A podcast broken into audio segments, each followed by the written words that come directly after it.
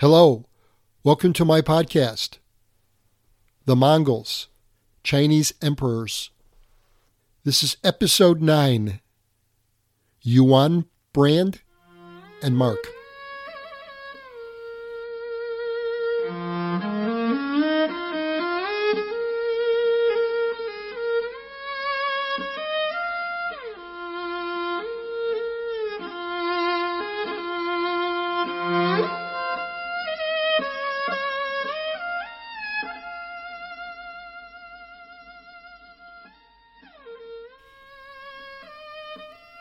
In this episode, I take a one episode break from the chronology.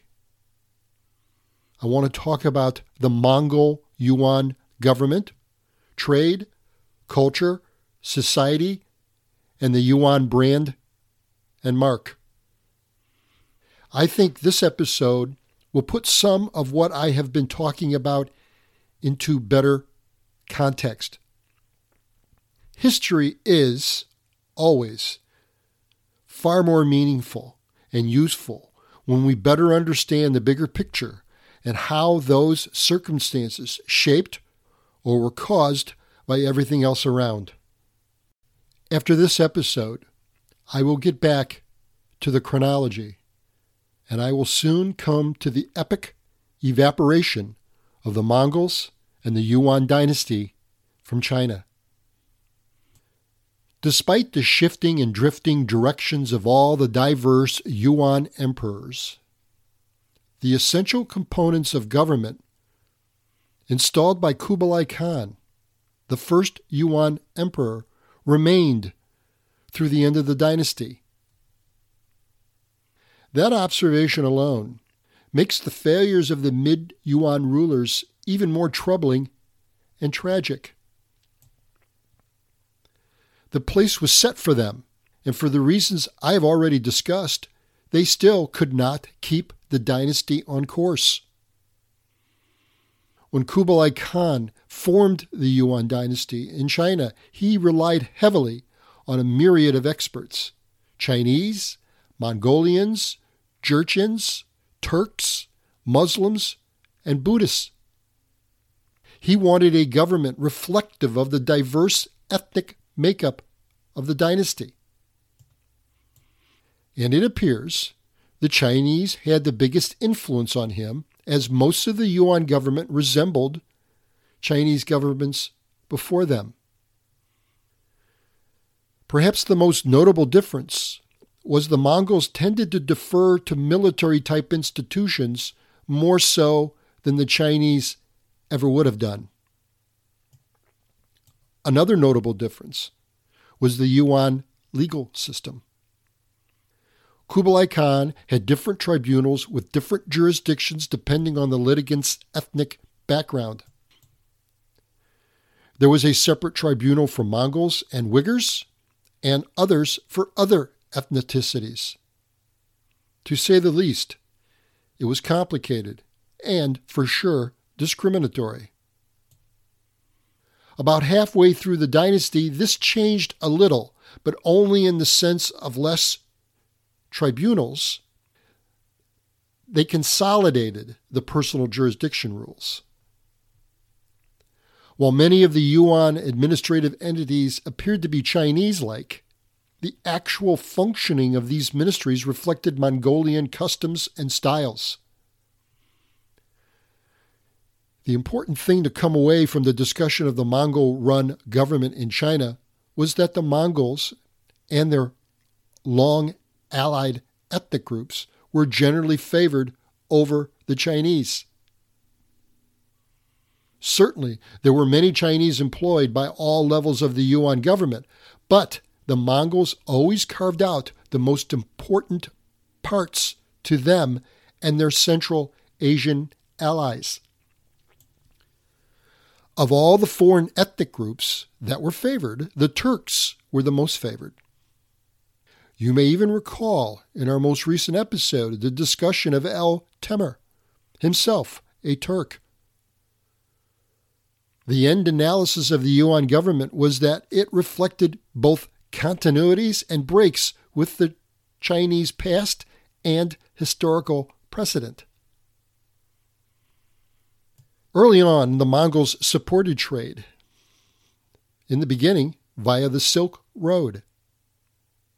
And a lot of those trade connections came from Muslim and Turkic traders.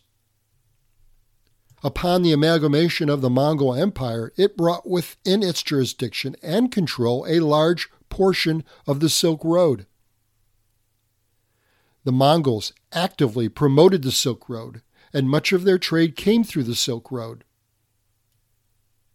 There had been for a long time robust trade in silk, jade, pepper, ginger, cinnamon, nutmeg, silver, gunpowder, carpets, cotton, pearls, precious stones, weapons, linen, fine cloth, horses, livestock, and many other items. The Mongols welcomed trade and travelers from Central and Western Asia and Eurasia. Once the Mongols became the rulers of China, Kublai Khan built infrastructure to further support trade. I already mentioned that Kublai Khan improved and extended the Grand Canal, linking Beijing by water to the rest of the world. Maritime trade was no exception. It grew slowly at first, but technology and infrastructure progressed it. The two Chinese seaports at Guangzhou and Fuzhou, the biggest, linked the dynasty with the Indian Ocean, Arabian Sea, and the Persian Gulf. The Yuan elevated the social status of once poorly thought of merchants. They thrived under the Mongol dynasty. The Mongols changed the perception of them and viewed trade as essential and indispensable to the economy. The basic unit of money in the Yuan dynasty was called the chao. And the Mongols were the first to introduce paper currency first made from the bark of mulberry trees. At first, wooden blocks were used as printing plates. Eventually, this evolved to bronze plates. In the beginning of the Yuan dynasty, the paper currency was backed by silver.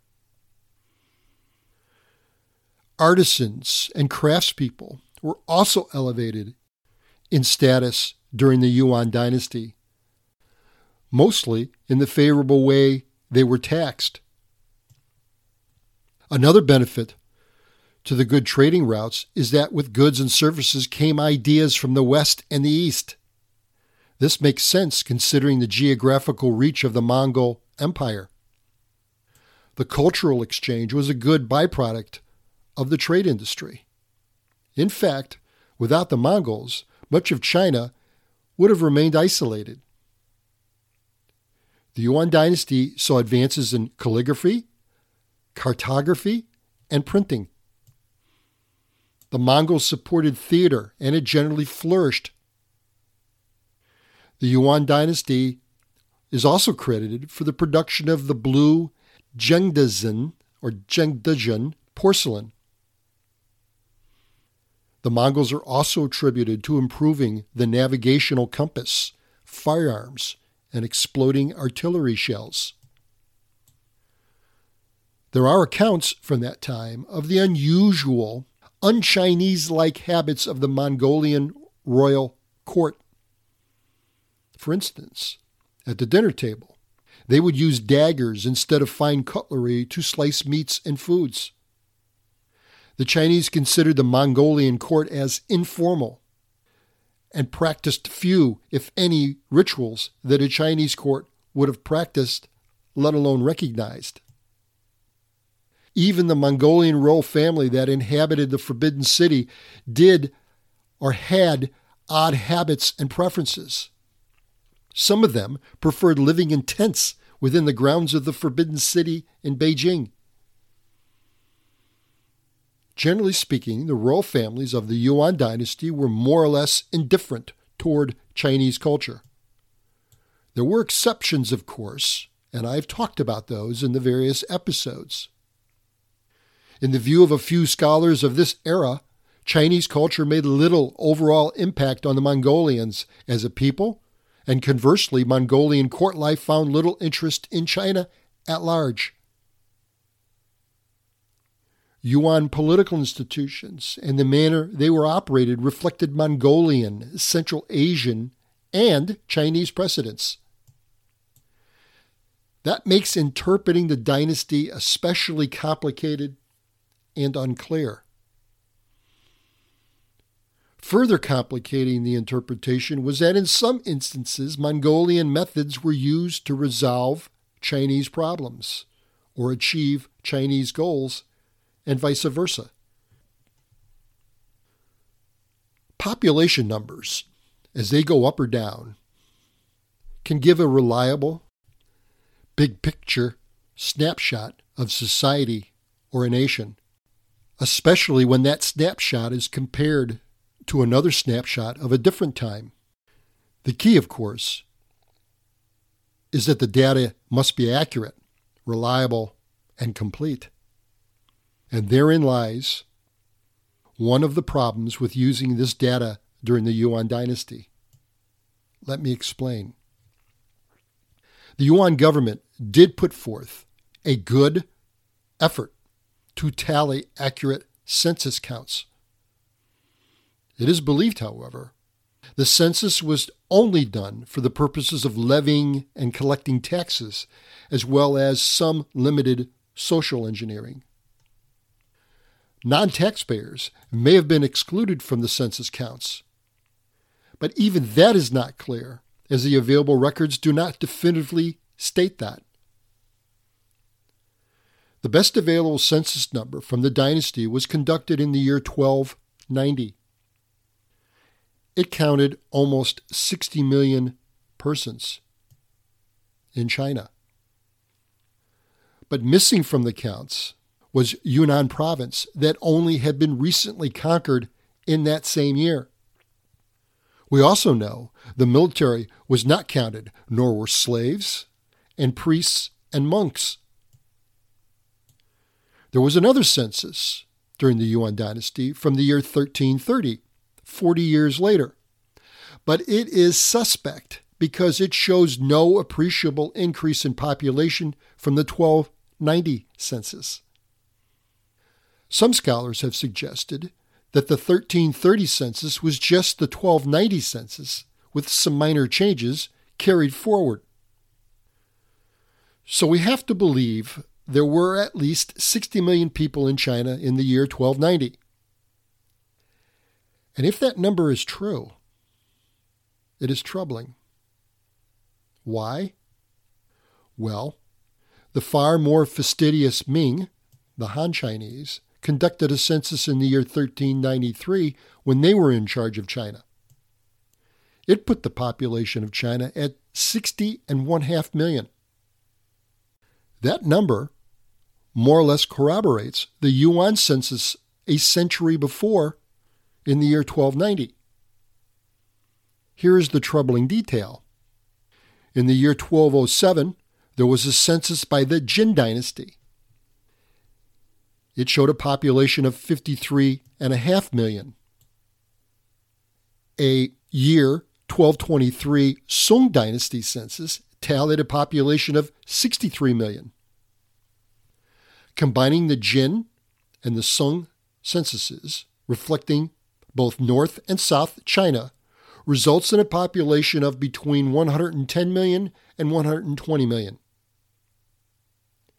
If all of this is true, China lost one half of its population in a span of 200 years. An enormous and alarming decrease. It also means that about the time the Mongols began their push into China, there were anywhere from 100 million to 120 million persons inhabiting China, north and south. We know, because I discussed it in an earlier episode, that the Mongols waged a violent, long, and scorched earth devastation in their conquest of the Jin dynasty. It is conceivable that the slaughter was so catastrophic that one half of the inhabitants were killed, enslaved, or permanently fled that region. But we just do not know the explanation for the steep population declines.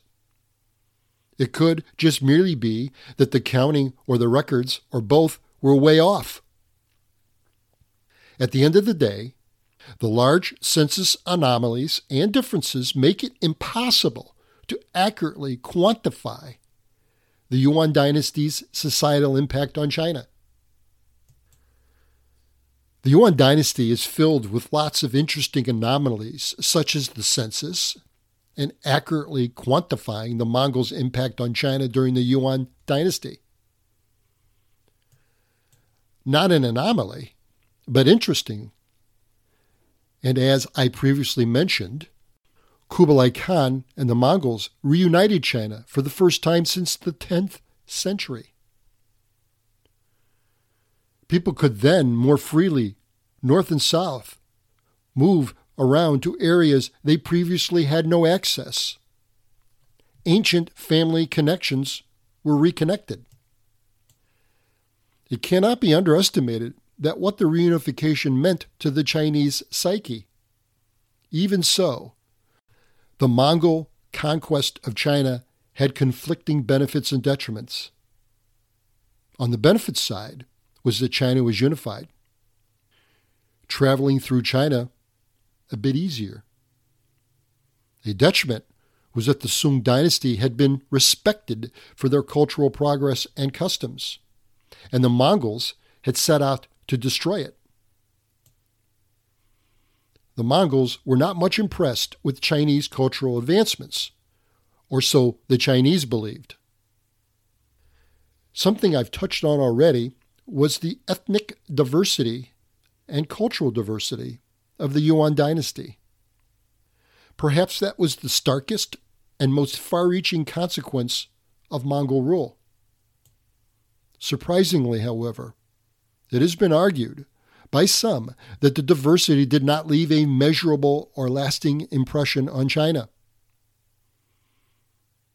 If that is true, maybe a partial explanation of that was that those foreign peoples, cultures, and ideas were absorbed into the Chinese miasma and sinicized. In the next episode, I will get back to the chronology these will be the last decades of the Yuan dynasty and Mongol domination of China, and usher in the Ming dynasty. Thank you. It's been a pleasure.